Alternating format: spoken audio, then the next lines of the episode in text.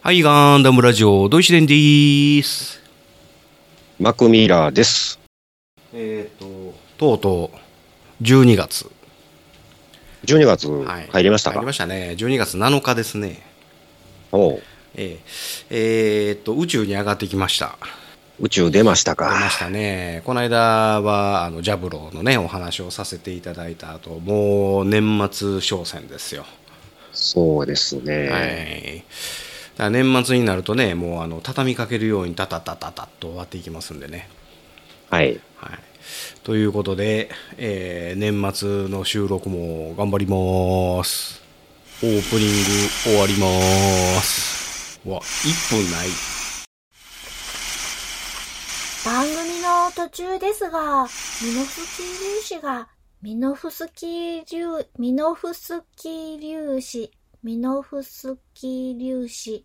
ちょっと言いにくいよね。戦闘濃度、戦闘濃度、戦闘濃度のため、番組の内容を一部変更してお送りいたします。夜のゆいろく、聞いてください。ゆいまるでした。どい秘伝の秘伝の秘伝の秘伝のみんなで真剣にダムの話をするラジオ番組略してガンダムラジ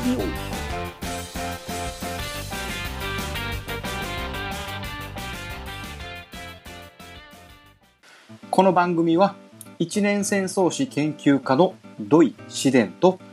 アシスタントのラトキエがお送りするダムの話などをせずガンダムの話ばっかりする番組です。はい、本編です。はい、お願いします。はい。えー本編なんですけど、はいえーっと、まあ、宇宙に上がった話は、えー今日はありません。今日はない。ない。えー今日はですね、はい走行と塗装ということで、これ、あれですね。なんですか企画ね、練ってるって、この間言うてたやつです。そうです、そうです。はい。えー走行と塗装についてちょっと考えてみました、はい。はい、まあとある資料にね載ってるやつをいろいろとあのあの自分なりに、まあ、解説をさせていただくわけなんですけど、はい。えーえーまずは、えーとまあ、ジオン広告のモビルスーツの走行は何でできてるでしょうか超高スチール合金。はいはい。 4デジのごとく超硬いスチールの合金でございますはい。で、えーその超高スチール合金って言いますのは、まあ、9世紀からの技術の応用でございます。まあ、あの今でもあるこの今でもある。この時代にもあるというおうものでございましてですね、えーただ、まあ、宇宙世紀になりましたらですね真空と無重力状態が常にあるので、えー焼き、えーっとね、焼きって言いますのは金属を生成し加工することなんですが夜勤工学が飛躍的に発展しております宇宙世紀になりましたら。はい。はい、であとね、えー連邦のモビルスーツの,、まあ、あの A, A 系いいやつのモビルスーツは何の金属を使ってますでしょうねあー、あれか。ガンダムそうまあまあガンダムもそうですし、えーまあその大量生産せえへんようなモビルスーツに関してですが、はえー、ルナチタニウム。い、ロナチタニウムですねはこいれ。も新素材です、新素材。はいそ。う新素材なんでうわあバルカンがき聞きません総長みたいなそういう風な走行になるわけですねすごいっすね。そ の、急に、急にコントが始まるっていう、その、切り替え方がすごいですね。やっぱ一応このあのーえっ、と茶番茶番劇ではございませんがあのそここのセリフはあの、えー台本には載っておりませんのでね脳みそから出てき 台本には載ってないです。はい、はい。えーというふうなルナチタニウムでございますねはい。えー、とまあまあなんでジオンは新素材を開発せえへんかったかいうところがあるんですが、はい。えーとまあ、従来からの資源でいかに効率的な合金を作り出すかに重きを置いていたわけなんですねジオンはうん。要は国力の差がここに出てきたわけですはい。え新素材や言うたかってまあそういう風な何ちゅうんですか、えーアッバウアクーとかねソロモンとかああいう風なとこから鉱山、えっと鉱物を取り出してるわけなんですけど、えはい。なかなかルナチタニウムはございませんあったとしてないもでちすょねっとだけやったわけですねはい。はい、それを実用化しようという国力はなかなあ国力というか技術力っていうのがまあジオンには今のところないですよというお話ですはい。えで、えーまあ、超硬スチール合金の基本構造はまず超硬スチール合金を元にですね発泡金属カーボンセラミックボロン複合材チタンセラミック複合材をサンドした構造になっておりますおまあまあその1枚だけじゃないんですねうん。要はサンドイッチしてるっていうか合わせてるわけですねはい。硬い層、あのー衝撃を吸収する層、えー要はいろいろそういうふうなものをこう組み合わせて倉庫は作られておりますはい。で、えーと具体的にいきましたらですね、えーと MS05 05。はい、これ開発の段階ですけども、えー、と人性の高い超高スチール合金を災害層要はき亀裂が起こりにくいというかね、えーほうほうそういう系の硬い、えー超高スチール合金を一番外にしてますはい。で先ほど言いましたような多種多様な複合材を挟み込んだ多層構造の貼り合わせた装甲になっております要はまあほう初期段階ではそういう風なサンドイッチ構造になってるわけですねはい。でまあ開発から量産に移行していく流れでいきましたら、えーとこの装装甲材は改良されていきますで挟み込みのお積層構造から金属化合物へと進化していくわけですね、ははい。い、でその後、えー傾斜機能複合材へと発展していきますこれまた難しくなってきましたね言葉が難しはいい。うん。えー傾斜機能複合材といいますとですね各々個別の機能を持った材質が連続的に変化していくもので断面層は最外層から最内層境最内層まで境目なく一体化されている複合材のことです要はだんだんだんだん材質が変わっていくような複合材になっていくわけなんですはい。なので、まあ、作り方も難しくもなりますし、えー性能も良くなってくるわけなんですね。うん。えーででまあその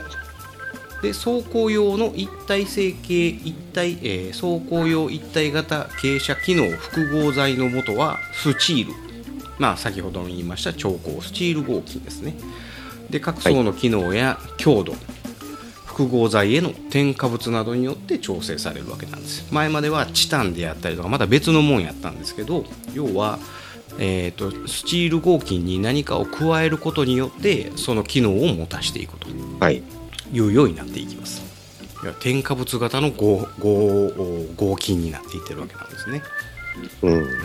わかりますかね要はチタンとかセラミックとか別のものを挟み込んでいったのがスチールに対して、えー添加物を加えることによってその機能をおー持たしてで、えー外から中にかけてだんだん性質が変わっていくような合金にしているという状態ですおーわかりますかちょっと何言ってるか分かんない です。それが超高スチール合金なんですよおお。であとですね、えー組成構造は日々更新されていきますなので一年戦争を通じて生産された MS06 はい。これにおいて生産のロットであったり型式によってはですねその走行がですね挟み込み構造の走行から一体型の傾斜複合走行材へと移行しているやつもあればですね、えーうん古いやつもあればというふうな状態になってるんですね。はい。はい。うはい。んなので例えば最終的なソロモンであったりアッバウアクーの戦闘においてですね、まあ、古い MS06 と新しい MS06FF2、 F2。はいえー F2 はソロモン戦には登場しているというお話はございますんで、はい。えー F2 と、えー旧型の、えー MS06F この辺りとはもう走行がもう全然違うよっていう風なこともございます。うん。えー、となのでですね、えーより軽量化より強固な躯体に変化していってるわけなんですね06はいはい一つのとってもですね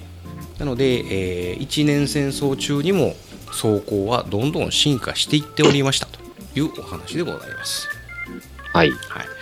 まあ、ただしルナチタニウムの新素材というのは持っておりませんのでねやはり、えーバルカンバルカンを通してしまうやはり、えー一撃でビームライフルをお受けてしまうっていうような走行に変わりはございません、はい。えーで次はですね塗装でございます塗装。はい。えーっとですね塗装の役割は何でしょあ、でも、普通はう、うん保護、保護ですかね。保護ですねそのうん金属のね。はいうんえー、と下地をおいじめないようにするものですね、はい。えー、と宇宙空間ではですね電磁波の直撃デブリの衝突極端な温度差ねこういう過酷な環境に常にさらされることになりますはい。えーでこの対策としてはですね走行素材の強化だけで、えー頼ることはできませんので、えー塗装という方法が取られておりますはい。でまあ先ほども言いましたけども元来塗装はですね、えー単に美装だけではなく下地の保護という風な形で利用されておりますはい。えー航空機、まあ、飛行機ですね飛行機の素材は何ですか飛行機はやっぱあれですか。ジュラルミンとジュかラですルかミ。ンですね、まあ、アルミの合金ですね、い、わゆるね、はい。まあ、アルミの合金のを腐食から守るための、えー塗装塗料っていうのがですね、えージンククロメクロメートっていうジンククロメートっていう塗料が使われております、はい。まあ、これはですね防食ですね、まあ、腐らないかつ錆びないかつ、うんはい溶けないっていうような、えーものが、えー導入されているというかそういう機能を持った塗料なんですねうん。で鋼鉄鉄ですねこれも棒サビとしてはですね赤い棒サビの塗料が塗られていると、はい。うん、なんかこう塗装が剥げると赤い層が出てくるよみたいなねそういう風な演出をしたりとかもしますしますね。ねねでう宇宙世紀の塗料といいますのはですね、えーそういう宇宙環境で運用するためにモビルスーツにおいては厚く柔軟な塗装を形成することでデブリなどの物理的衝撃を吸収すると、はい。えーで電磁波を反射して、えーというような機能をですね、えー素材に含ませたものなんですねなので結構分厚い目に塗られてますうん。デブリの反射ねで、デブリってなんですかデブリっていうのは宇宙塵のことでございます。宇宙チリ。はい、要はなんか、えー破片ですね。はい。宇宙にいましたらですね、えっ、とものすごいスピードでその破片が飛んでくるんです。はい。はい。でその破片がモビルスーツに当たるとチッピングしますね。ポーンと当たったらそこの色が剥げるよっていう。はい。なので、えっ、と我々ガンプラを作ってたらチッピングをこう作ったりとかするんです。うん。でそういうのをお防ぐた防ぐというかそこから下地を保護するために塗料があってでその当たったとしても衝撃を吸収するような塗料にしてるわけなんです、なるほど。はい、であとはそのガンマ線やらなんやら線やらっていうようなねそういうう電磁波ですね、うん。うん、電磁波もあると,、えー、とコクピットの中の機械がおかしなりますもんではい。でその電磁波をこの防ぐための塗料とはい。いうようなものが施されてますよと。で、えー、と塗り方です、塗り方。はい。で塗り方はですね工廠にて、まあ、工場ですね、えー兵器工場にてですね、えー粉体塗料を溶着します本体塗料。粉なんですね、粉。はい、でそれをなんかこう焼き付けたりとかどういう風にするのか分かりませんが溶着すると言われておりますおうはい、で前線の補修にはですね、えーこの塗料をペースト状にして、えー要は液体状ですね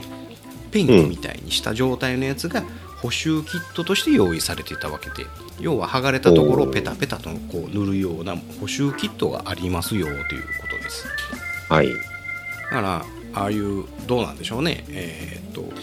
走行ごとになんかそういう粉ブワッとかけてでそれをなんか焼き付けてっていう風なことをしてるんかもしれませんね、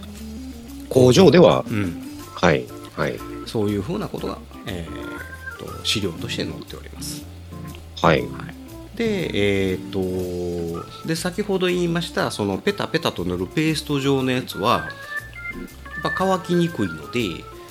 うん。これがですね、えー、と塗布後、まあ、塗った後に高エネルギーの電磁波にさらされることによって固まるっていう性質になってるらしいですおー。だからもう剥がれましたよってベタベタって塗ってで、えー出撃しましたよって帰ってきた頃には乾いてるっていう話ですねうん。というような塗料が使わ使われておりますはい。はい、でまあえーっとそんな分厚い目に塗った塗料をですね、えーこれ地上に持っていくとかなりの重量になるんじゃねっていう風なお話が前にさせていただいております。しましたね。ねえー、とゼロ戦でもですねあの軽くするために色なんか塗らんといてくれって言うてるエースパイロットもおるっていう風なお話もさせていただいたと思います。はい。はい、ではそれでは地上での運用でございます。はい。はいでえー、と地上ではですね宇宙とは全く違います環境が、うん。はいえーなのでデブリ電磁波この極端な温度差なんかはもちろんございません、はい、はい。なので重力カーではこの塗装の重量がデメリットになります、はい。はいねえーよって地球に下ろす時にはですね塗料全部剥がしますおー。なので、えーっとまあ、そんな簡単に剥がれるもんなのかちょっとよく分かりませんが剥がした上に酸化防止剤と腐食防止の、えー塗装がされてでその上から通常の色を塗られるわけなんですね。はい。えーなので、えーっと塗料の性質が全く違います。はい。しかしですね、えーっとまあ、薄くそれを塗ったとて18メーターの巨体のあのモビルスーツに塗る塗料っていうのはものすごく重量があると思います。あるでしょうね。でなのでこれどうしようかっていうのがやはりその開発陣のやっぱ悩みだったわけですね。うん。はい、えー、とそこでですね、えー、と塗装という概念を捨てた装甲材料の導入を検討したと言われておりますはい。それがですね着色層一体型傾斜機能複合材なんですね、長い。えーここはテストに出ますのでね覚えておいてくださいねはいはいはい。もう一度言います着色層一体型傾斜機能複合材でございます、おー。はい、着色層まあ色ついた層と一体になってて傾斜機能というのは傾斜というのはこの何ていうの坂のことですね傾斜はい。だからだんだんだんだん材質が変わっていくんだよっていうこれを傾斜機能と言いますはい。はい、で複合材、まあ、そういうものが、えーっとまあ、1枚のものになっているよっていううーことなのでそういうふうにして覚えていただければと思います、はい。はいえーこれはですね9世紀のアルミニウムの着色技術に発想を得たものでございますアルミニウムに塗ってはないけど色ついてるよねっていうのありませんかありますね。はいうん。それなんですねはい。で、えー、と走行の表面に小ちゃな小ちゃな穴を規則正しく掘るんです、はい。はい、でその穴にですね防食機能と電磁波遮断機能それと発色源の色を埋め込むんですね、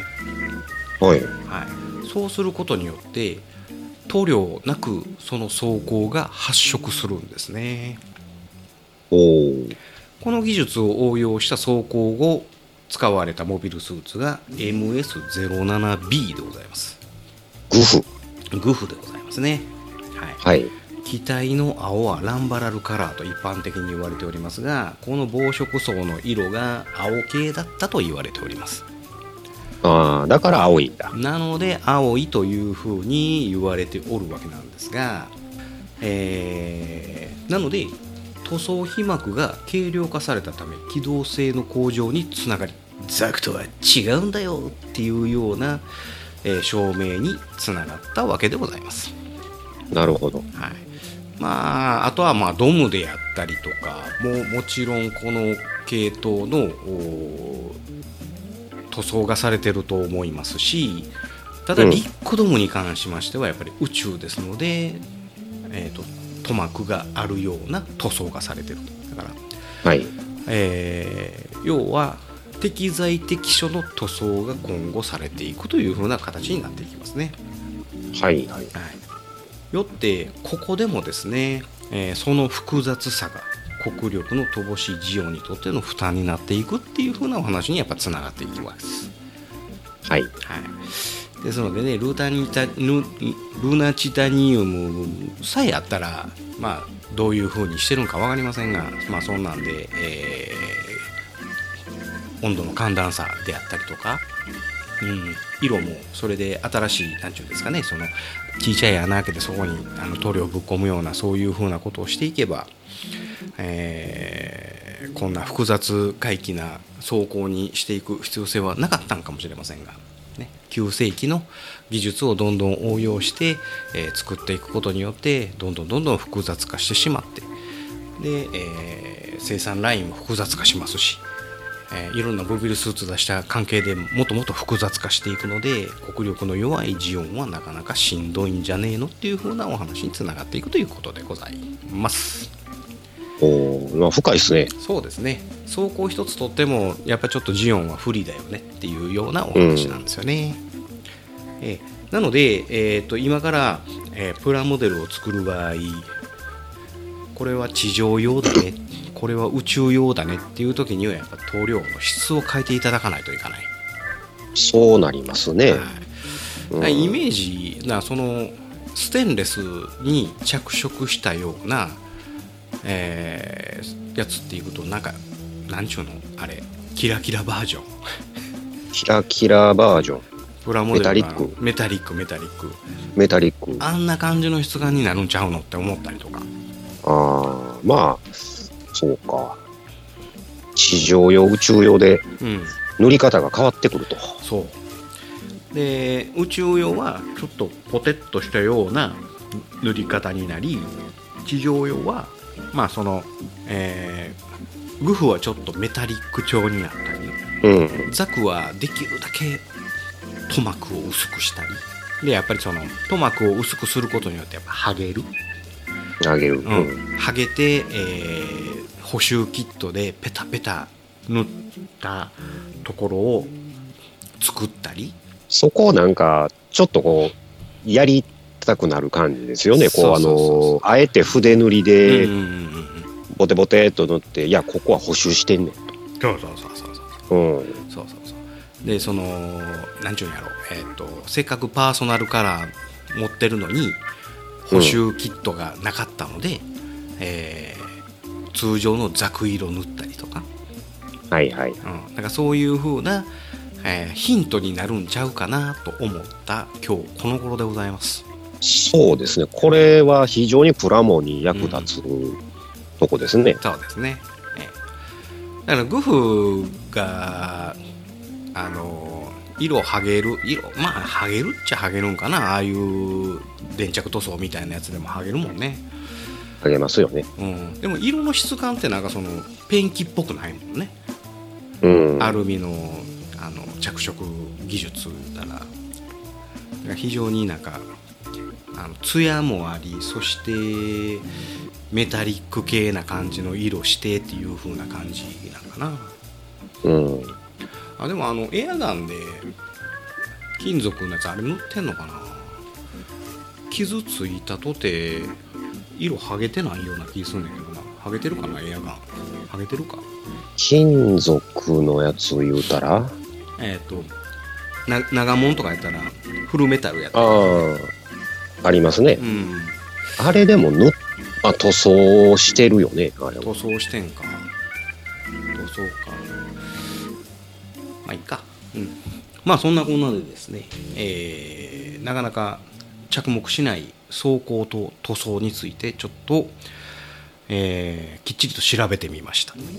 なんか、めちゃめちゃ濃くなってるじゃないですか。いいじゃいいでしょこういうこういう話好きでしょみんな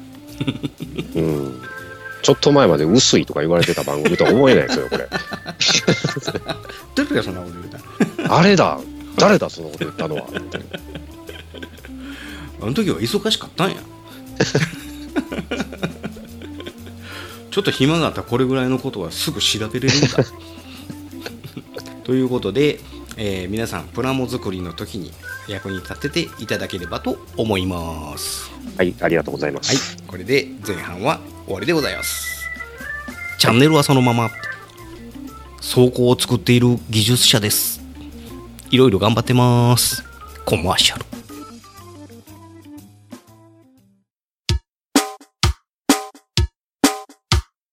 配信するよ夜のゆいろく本当だべし、いいんでしょう。はい。バリバリ夕張夜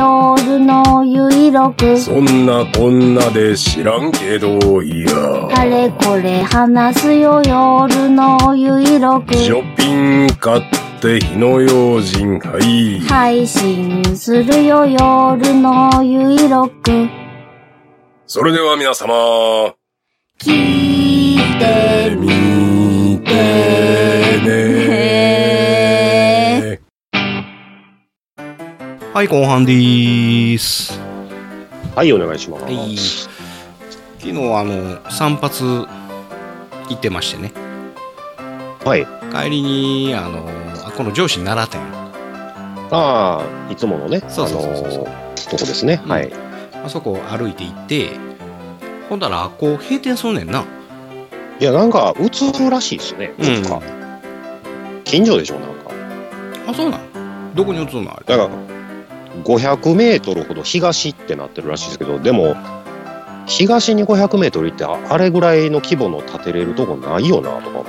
あっこに入んかな見ながら、みあ、ミナーラか。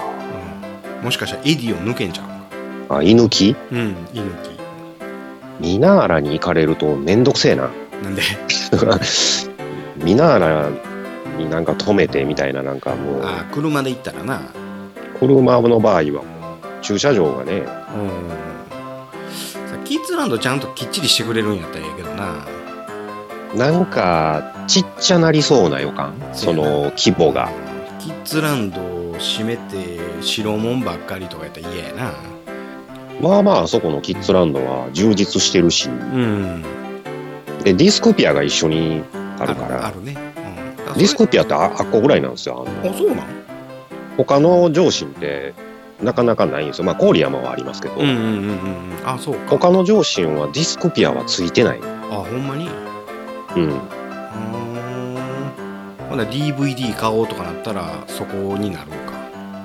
奈良店か郡山なんですよね。んあなるほどねまあでも今時 DVD はほんまに Amazon で買うもんなまあ、アマゾンで買うし、ほんでサブスクで見るし、うんなかなか売れへんねやろね。そうですな、うんまあ、そこであのまた F15J あるかなと思ったらなくて、はい。えっと、大きい方しかなくてああ、箱の大きい方ね。そうそうそうそうせっかくテンパーやしあのちっちゃい方があったら買おうかなと思ってたんやけどなかって、うんはい。まあ、そこは後にしたわけですが、はい。えっと、その後にテクテク歩いて、えっと、ブックオフブックオフ。 24号線沿いのああ。前ちょっと文句言うとったとこやね。文句言ってた方うんうだつの上がらないアルバイトのおっさんのことかなはい。うん、そこ行ったらめっちゃ F1 置いてあってあ、F1 あったあってんあのほう絶対誰か死んでるわああ、遺品ですか。そうそうそうそう遺品整理やな、うん。えっ、と MP478 5B であとはあとは T レールの片山右京のやつとはいはい023か、はい。それとかロータス QQT お、QQT。 QQT やったでえっ、と 639F189 のフェラーリはい。で、えー私が買ったのはブラウンティレルホンダ020ああ、ありましたか。ありましたねこれがね安かった安かった言うたらってプレネですよはい。 2800円ですねああ、でもまあ、それぐらいやったらね。うんで箱がちょっと潰れてるっていうのでえーとテンパーオフで税込み2770円で購入させていただいたんです完品ですか。完品です完品。完品未開封未開封でございますああ、いいですね。はい、でこう2つあって同じ値段ではい。でもちろはんい中身チェックして、はい。で、えーっとよりデカールがまともな方を買うてきました、うん。デカール大事ですもんね。うんもう一つの方はバッキバキに割れてましたんでねはい。箱はカビいってましたしああ、そんだけ売ってたか。うんあったよあのー、いてみようかったら 5B 欲しいな。 5B うん 5B 何ぼやったかなまあでも3000円前後うやったらね、うんまあデカールは 5B やったら外品もあるし、んうん QQT が4000円やったかなちょっと高かったああちょっと高いね。でも先頭悩んでなどうしようかなでもブラウンティレル欲しいなと思いながらでも買いましたね2770円やったかなまあ僕の、僕のティレルもほったらかしなんで、うんこれあマークのやつは作ってんねんなあらかたなんか中途半端に、はい、ちょっとだけやってますね。うんでこれさあの塗装見てたらはい。ガンメタやねんなメインはガンメタやったかな。ガンメタやねなんんかこう、シャーシの底の部分、うんなんかそこも、そう、ガンメタみたいなんで濡れみたいなやつだと思う。えーっとそこは X18 やなだからセミグロスシルバーック18個でエンジン下はもちろん X11 やからシルバあ、それか。ーそれかうな。んほんでこれノーズノーズが外れんねんな外れる。外れるというか別パーツやねんなフロントウィンはグ、いはいはい。このフロントウィング別パーツっていいよねあ、普通はちゃうんすか普通は一体になってんねんあの MP44 とか、だから俺きいつも切り取んねんけどなうーん。でもこれはちゃんとあの別パーツになっててフロントウィングの交換ができるあのギミック付きやねはいはいはい。ただその、えー、とモノコックのところは左右合わせやねんなうんうん。左右合わせで中にバケットシートを入れてからの塗装やからまずはバケット塗ってほんであのちゃんとマスキングしてほんで合わせてで合わせ目消してで塗装してっていうちょまあまあ面倒くさい航空機と同じ同じですね。同じやり方をしないといけないと。大体あの飛行機もあのコックピットのところから組み立てじゃないですそか。うそうそうそうそうそうああれめんどくさいからもうやらへん。そ うそうそスタートからもうめんどくさいからもうああもう今日ええわ。そうそうそうそう。で蓋開けて、あの見て、説明書見て、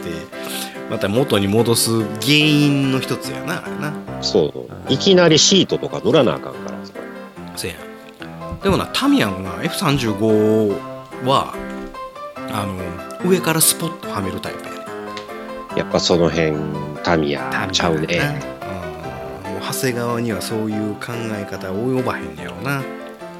うん、だからこれ F35 あこれ楽ちんやなと思って見ててまだ作ってないんだけど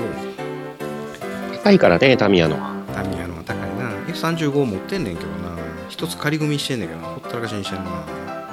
あれもやってなやってあげなあかうん。んわ、うん、であとこのタイヤマークのこのピレリのマークがピレリやんかこれグッドイヤーじゃないピレリあせやねピレリか。うん、ピレリやからこれまたあのステンシル買うかなんかあれ探さなあかんなと思って、はいはいはい。うんということでブラウン・ティレル・ホンダ020中島さんの最後の F1 ですね、はいはい、これを買ってきましたまあ、そんだけ売ってたらうん買うな。買うよねあのよかったあの見に行っていいのあるよそれ、早いかな。結構なくなりそうやな。どうやろうね世の中そんなタミヤの F1 ファンっておるんやろかって思うけど前うもんそまのあまあ QQT が4500円ぐらいやったけど長いこと残ってたもんね、うん。あと12分の1の 312T4 うんジルビルヌーブマシーンが安かったな6000円ぐらいだった半額か。うんあのー1万いや違うあ違う違う6000円ほどじゃなかったそれはまた別のやつやなそれ1万円ほどしたかな定価がうん4000円とかのやつが1万円、まあでもないからなないから1万円でもまともやと思うけどねはい。うんまあそんなこんなの珍しくブックオフのくせに安かったっていうお話です、まあ、ちょっとマシになってきたんかな。うん値段が。もうガンプラはでもあの青みたいで相変わらず。相変わらずうん。なのでまあまあ物によってはお得に買えるよっていう感じかなだかはいはらこれメルカリで買うたらやっぱりこれ人気あるから4000円前後やもんねい。なしうてますね。安うて3500円ぐらいやね、うんう。ん、だからそう考えたらあ安いわと思ってブックオフで買えるんなら、それはもう、やっぱ手に取ってみたいしね。そうそうそうそうそう中身チェックできるしね、はい。うん、でタイヤはこう吹いてなかったしああ、僕のは若干ね、白くなってる。白くなるまああれ吹いたら治るけどねああの水洗いしたら取れるやうん。ん、うん、取れへんやつはあのペーパーで磨いたらいいしね、はいはい。うん、ペーパーで磨いた方があのなんちゅうのテカリがなくなってマットな感じが出てよりリアリティな感じになるからはい。いいと思うよめっちゃ大変やけど大変ですね。うんまあそんなこんなでマクもなんか車交代やったっあまあ、これね、コータンはちょっと前に買うてたんやけど、けうんあのー例の、バンビ生駒店。バンビーこまってああはいはいはいはいよまよあみさそんと行ったやつねこ、うん、あそこに前からちょこちょこ行ってて、あそこにしかないなぁ思って買うてたやつがあったんですけおいどおい、まあ、これ、ものはですね、おいうんえー、富士見、藤見ほうトヨタクラウン2800フォードアハードトップロイヤルサルーン。何年式ぐらいのやつこれだいぶ古いです。僕が子供のうん頃のクラウンなんですけど、はいはいザ・クラウンかまあ好きやったんですね。あのークラウン、まあ、親父がクラウン好きで、はいはいはで、その影響で、まあ、このクラウンが一番かっこええと思ってたやつなんですけどね。で、これ当時、うん、昔から売ってたやつですわ。いあそうなんやうんこのシリーズ、富士見のこのあの、イインチアップシリーズってやつね。あうんのー、昔からこれ売ってます。あそうなんその何ヤンチャヤンシャにしたクラウンあえっ、とね、そこまでは行ってないです。そこまでいってないちょっと、まあ、ちょっとバンパー、エアロで、うんえーローダウンのホイールが変わってる程度。ヤンシャやんかでクラウンは基本僕はまあノーマルが好きなんですけうどんも、当時はもっとねあのーもう言ったらああいうグラチャンとか、うんあのー竹槍とかいはいはいはいはいう属者的なプラモをようよう作ってたんですよ子うんう供んの頃、まあその名残ということで、まうんあ久しぶりにこんなんあるから買うてみようかって買うて置いてたやつがうんあって、まあ最近ちょっと開封してあそうなんえーちょっとこう、仮組みみたいなので形にしてみよう。ほいほいほいほいああ、懐かしいなと。うんこんなんやった、こんなんやった、とか思いながら、うんうんうんでも、子供の頃は何にも考えやんと、もうす、もう、素組みですわ。うんうん色も塗らへん。せやなそれで満足しとったから、うんまあ今回、今、この年になって、ちょっと仮組みした段階で、うん富士見ダメです。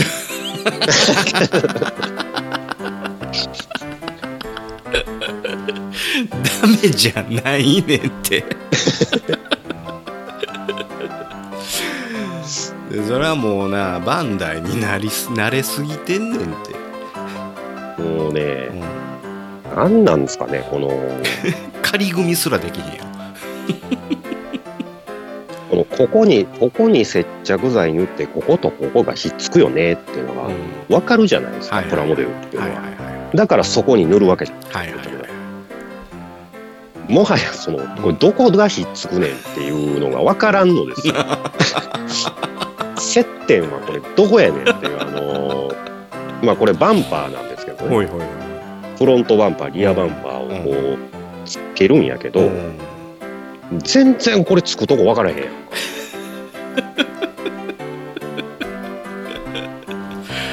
むずいのーで当然もう SP なんか使えませんはいセブンラインはうやっぱドロッとした方んでうんベタベタっと塗っはいてはいはいはぐにゅっとつけいはていそっからもう微微調整ですねなあるほどのい角度であったりもうんうビタッと合わへんかうんらもう当然合いもあうんるうんうんうんうん一番びっくりしたのはリアバンパーをひっつけてうんうんこういろんな角度からこうずれてないかずれてないかみたいな感じでこう見るんですようんうんうまあ後ろからパッとこう見たらんうんうんどう考えてもバンパー左に寄ってんのうんうんだから左右のそのバンパーの出が全然ちゃうのあそうなんや部品からなおんかしいだこれはうんもうあんなん合わへんもん、うん えほんならほななんですかと、うん思いっきり削ってうん合わせろいうことがうんうんうんうんこんなん削れへんやろ絶対加工がいいねんっていやーひどいねやっぱ昔のキットはこれこれはほんだらもう何35年以上前のキットってこまあ車の年代で言ったらそうなるよねと、うんうんその頃発売されてたらそれぐらいなのねはいはいはい35年から30年もしかしたら30年その前後ぐらいやろね、そん時これはでもその時言うたら中学まあガンプラガンプラの時やもんなちょうどなガンプラバリもすごいしねそうやろなもうそもそも金型ももうヘロヘロなっとるやろしなやけど値段で言ったらうんこんなん倍、倍ぐらいしてんちゃうか当時のこうだなんぼやったのこれ2400円と消費税ですよああそうなんや、そそうんこそこするな車ってそこそこするんですよすでるよもね当時は当時そんなせんかったけどないや多分子供の小遣いで買える範囲は多分1000円前後やと思うよ1000円台やったと思うんやけどね当時はだよね倍ぐらいになっとるんだからだからこのティレルの020がこれが93年やから はいちょうど30年前30年前これも30年前で1500円やからそうですねうんこのティレルはビター合うで 30年前の切ったやけどそうなんですよねやっぱそこがやっぱメーカーが違うかせやなタミヤと富士見らジム不死身のサーカーでもモデラーからしたらタミヤは面白ないんかもしれんけどなあーまあまあそのいろいろういろいろこう削ったり加工してやるのが本来好きなんかなモデラーそうやなだからそのどうやどこにつけんねん接点がないやんってやったら接点を作るんじゃないのああいうのって、ああもうまあまあまあねうん、裏からなんか当て着したりとかあのパテパテで止めたりとか、うんうん、隙間は何かにで埋めたりとかなんかそんなんをしてんだよなだから俺おそらくやけど一つのキットを初めて作って上手にはできへんから同じキット3つ4つ何回もやってるような気がするわ出ないと無理っすよね。無理やわな思った1回目は失敗するよね、やっぱうり。んうんうんそんな最初から綺麗にはできへんやろでもこれって過去を作ってるわとかいう風な経験があってこそなんかその何ちゅうのその雑誌のさああいううん作品を作ってる人は同じものを何回も何回も作ってると思うね、うん。うん、せやからあんだけ上手にできんねやと思うわトライアンドエラーを何十回って繰りや繰り返してんだよなまあ、久々にプラモいじった思ったら、うんどえらいもんに手出したなっていう感じで すね、これ。そらもうあれやでそのリハビリとしてはやっぱガンプラぐらいをペペペッと作って飾るぐらいがちょうどええてまあ、あの、青島のラクプラってのがね、んあのー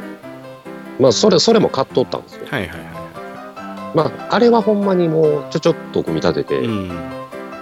もう、シール貼るのがほとんどメインなんで、うんあうとんはうん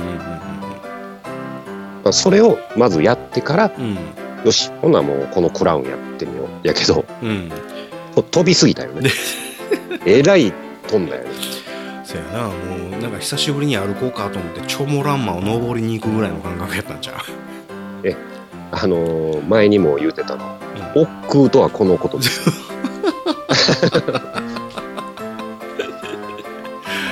一空がチョモランマを手のひらでカサカサしてなくなるぐらい の一空やからねなんかこう、やっぱりこう、まあ飛行機の時もやっぱ愛が悪いとか、はいはいここなんで隙間空いてんねんとかあったけどはい、はいはいなんかそんなんを超越した、あうんのー感じで、ほんまにもうバンパーのズレを見た瞬間に、なんだこれはっていう、一人で言うとったからね。あそういっぺんその写真ちょっと送ってほしいなこれはちょっとこんだけ左右ずれてるのは勘弁してほしい。あそうそのえもう何もうそっとす閉めてもうないないしたんいや、まだ、あの、作業、作業場のとこに、まあ、放置してますけどね。あの、一応作りボディはね。作り切る予定だうん。もう、ほんまに組むだけでもええわと思ってたんですよ。はいはい昔みたいにね。あー懐かしいから。はいはいはいでもなんか、あんまりもこれあかんな。これさすがにやっぱちょっと組むだけはあかんなと思って。ちょっとかっこ悪いよね、と思って。あそうなんやでも、ほんな色塗らな、こんな色ないとかね。はいは足らん色また買わなとかいはいね。はいはういん白やろまあ、ボディはまあ基本白系ですけど、その内装とかの色がなんかう持ってないのがあったりして、ん、うん、好きな色塗ったらええねんわざわざまた買いに行かんでもまあ一応うん一個だけこうなんですけどね、うんブルーグレーっていう色がなかったブね、ルーグレーうん、うんあれって内装はあれか革じゃないよな当時の当時は布やなちゃいますねうん、布系やな、うなんかこう、ううなんかこうベロアみたいな感じあのー昔のベロなんかそんな感じやったと思うねベロア系やったと思うねんけどなあのシートん、ベロアって何ありませんあのーカーテンとかの生地でもあテロテロしたやつか、あのーそうやね質感で言ったら、うん、あ電車のシートみたいなあーはいはいあんな感じはいはいはいはいはいはいはいはいはいあなんちゅうんやったっけベルベットベルベット、まあ、ベルベットをぶのことベロアとか言うんですけあど、そういうのううん、ーんベルベットではないやあの見た目の雰囲気、ああのううんん、でちょっとこう紺紺色系のシートやったと思うね当時のあそそうのクラウンってうんそうでっかまあまあまあハードルの高いものを買いましたな車やっぱ難しいわ昔の車は難しいよ難しいねやっぱり、うん綺麗に塗らなあかんしなもんね、うん、塗装が難しいし塗装がまず難しいうん、うん、ちょっとまた写真送っといて、後でまた送ります、うん、合わないってどういうことかあのこここここしか合わへんとこで止めたらずれるっていう ずれてるっていううんまあそういうもんなんかもしれへんけどな、はうん、車もうあの箱車は俺やめとこうもん絶対かまんとこい。なんか一個持ってはりましたよね。あったかなあースカイラインなスカイライン、カルソニックの。そうそうそうあれもタミヤよあ、そうか、あれもタミヤ。うんあれはタミヤで俺基本車はタミヤしか買わへんのちゃうかなタミヤね、うんあんまり種類ないんですよね。ないないないない全然ないよ、うん。タミヤで多いのはやっぱりミリタリーやな戦車、そうやね、戦車が多いかな。うん戦車系か船か船、うん、ああ、船もあるね。飛行機も少ないわね富士見になって飛るもんね行機、飛行機少ないね、タミヤ。少ない、うん車も少ないまあ当時 F1 があったけどそのなんやろミリタリー系のフィギュア系も全部タミヤやもんねあんなそうやね。うんタミヤのフィギュア系は安いからなこれ他のメーカーのファインモールドとかになるとそうもうフィギュアだけでも2 3千0 0ポン飛ぶのか高いからね、うんあれ、ファインモールドは。なうんだからやっぱタミヤはいいよねやっぱ優秀ですね。印象ですね、うん、そうでっかこれはなああとこの間送ってくれたゾンビはい。あれまだ見てないねんけどそんなにいいやねあのーもう専門チャンネルなんで、うんもう、毎回全部ゾンビの、何かしらゾンビの話なんですけどこれはあの YouTube のそのなんちゅうの、えーゾンビを解説してくれるはい。あれなん番組なんはい、一応、まあ、送ったやつはたまたまその回そのジョージ・エロメロのゾンビのそうんのパターン違いみたいなこうを解説してるんですけどなるほど3パターンあるんであそのゾンビがゾンビがその、えーアメリカ公開版ってやつと、うんうんうんダリオ・アルジェント監修版ってやつとほうディレクターズカット完全版へえこの3パターンがあるによってゾンビがちょっと若干ちゃうのあのシーンがうんその、カットされてるほんでこっちのには入ってないやつが入ってるとかああなるほどその辺の解説ですね。へえでそのこのえっ、とはは最初のゾンビあの、えだか70年ら代、に作ってたやつのゾンビ2作目ですよね。言うたら、あの、ナイト・オブ・ザ・リビング・デッドが1作目で、その次の2作目、ゾンビ。ナイト・オブ・ザ・リビング・デッドと同じ監督やったっけジョージ・エロメロですね。あれロメロやったっけあの、ショッピングセンターに立てこもるやつが2作目。あ二2作目なんだああれがまあ、大体一番有名なんですれけど、ナイト・オブ・ザ・リビング・デッドのゾンビってまだゾンビ感ゼロやもんなまあ、白黒やから、ちょっと分かりにくいのもあるし、うん、ちゃんとやっぱカラーになって道ね具を使うしあそこはやっぱ2作目のゾンビで一気に有名になった。うんあそういうことなでもう全部あのまあこ映画紹介の回もあれば、うんそうやってあの考察もうはいはい考察めちゃくちゃするからうんうんうんあの資料の腹は多分やってるんですよあ本当にだから一応まあゾンビずジャンルとしてはゾンビ扱いしてくれてんのかな資料の腹渡もまああのあの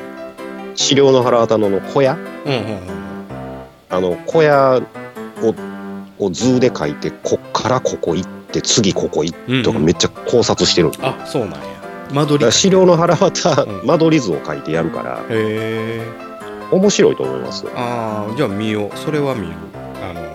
えこの「ゾンビ映画考察」っていう題なのチャンネル名はうん日刊ゾンビあ日韓ゾンビあデボンズもあるやんバタリアンデもモンズからもうあらゆるやつやってますよへえこれはおすすめなんはうね、んはまあそのさっきのゾンビもなんですけどいはいろんな映画のその、えーこの一本の映画に、いうんえーゾンビが何体出てくるのかっていうのをうんカウントしよるんですよへえ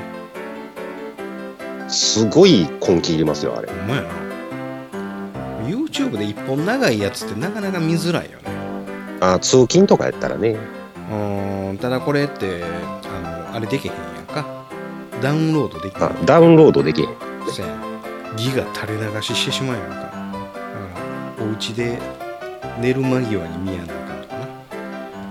そうですね。これはね、ええチャンネル見つけましたわ。うんじゃあこれは言うときますこのは資料の腹は高いよみたいな、い。あ、ぜひ見てください。ん、やっぱ同じこと言うてますよ。何スペイドのエースってやっぱ言うてますよ。ここがいいって やっぱり絶対言うよね、あれは。そうやな、うん、ガンダーそのなんだかんだも言うてるし、うん、そういいよねあれはねうん、うん、まあそろそろ30分になりますわははい。いということで後半終わりまーすアライブフーン監督の下山天です映画「アライブフーン」は現在ブルーレイ DVD 発売中ですそして Amazon プライムほかあらゆるビデオオンデマンドで配信中ですぜひご覧ください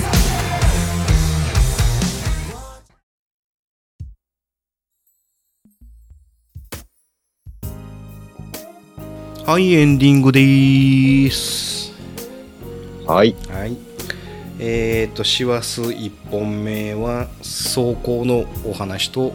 後半は久しぶりにプラモデルのうだうだトークでございましたねはい。えーえーっとこれからまた年末にかけてどんどん収録していかなあきませんけど大丈夫そうですね。うんまあまあ、なんとかまあ水曜日のこのいつもの収録はまあいけると思うんやけど、うん特別版も撮りたいしな特別版、特別版。うん特番なはい。あのまた冬休みいつかから教えてなああ、そうですね。年末年始の。そうそうそう、はいちなみに俺26かね早いね。早いね、まあ、たまたまそのカレンダーのあれから定休日と重なってるからはい。やねんけどでも始まるの早いねあ午始まるの午後がからやねんか5、5やったらそんな早くはないんじゃん。そうもうだからいつもやったら8とか9とかやねんけどさ 5, はいみたいなあ、5が金曜日か。うんほんでまた月曜日があの成人の日やから休みでだから3日また休んでまた3連休みたいな感じやなはいはいはい。うんまあまあそのその間にちょっと特番を取りたいと思ってますんでほうほうほう。またよろしくお願いいたします特番となるとね、他の人にも出ていただかないと。うんどっちか言うとあの1日の、えー、開戦式みたいなねはい。あっち系でございますいつものね。そうですもうガンダムクイズともなるとまたそれを用意する労力がいりますねまたそうですね。うん、あのそれはまた出来上がり次第また招集させていただきますはい。はい、えーということで準備はよろしいですかはい。はい、えーでは幕よろしゅうお願いいたしますはい。まあ、プラモデルはやっぱよう考えて買わなあかんね。いいやりがとうございます、 うん、もう富士見の車の古いやつはダメですいや、でもね、うんこんだけ、これ手焼くぞとうん思うんやけど、はいはいはい多分また買うで、俺。多分。同じことすんで、俺、多分また。おーそうやなその箱を開けてプラスチックの匂いを嗅いで閉めるっていうその役目だけでいいんじゃないの、やっぱりね、子供の頃のうん、記憶が、こう蘇るんで、そこうねの頃のやつ買ったら、うんもういいですねもうそれだけのために買うてるんだもん。作ったらえらい目合うやつやから。うん俺子供の時は車のプラモ作ったことないわあ僕めっちゃ好きやったんですよ。そうなんやないわ、うん。戦車は作ってたけどなでも富士見やのっぱねプラモって昔は高かったようなイメージやねんけどタミヤが安くて富士見、まあ僕が行ってた模型屋は行さんあったね。あそうなんやうーんそういうことでまた来週我々は優秀たるジオン広告国民から番組の感想を募集しているハッシュタグガンダムあるいはハッシュタグドイ試練をつけてツイッターでつぶやいていただきたいあえて言おう番組内で読ませていただくとジークジオン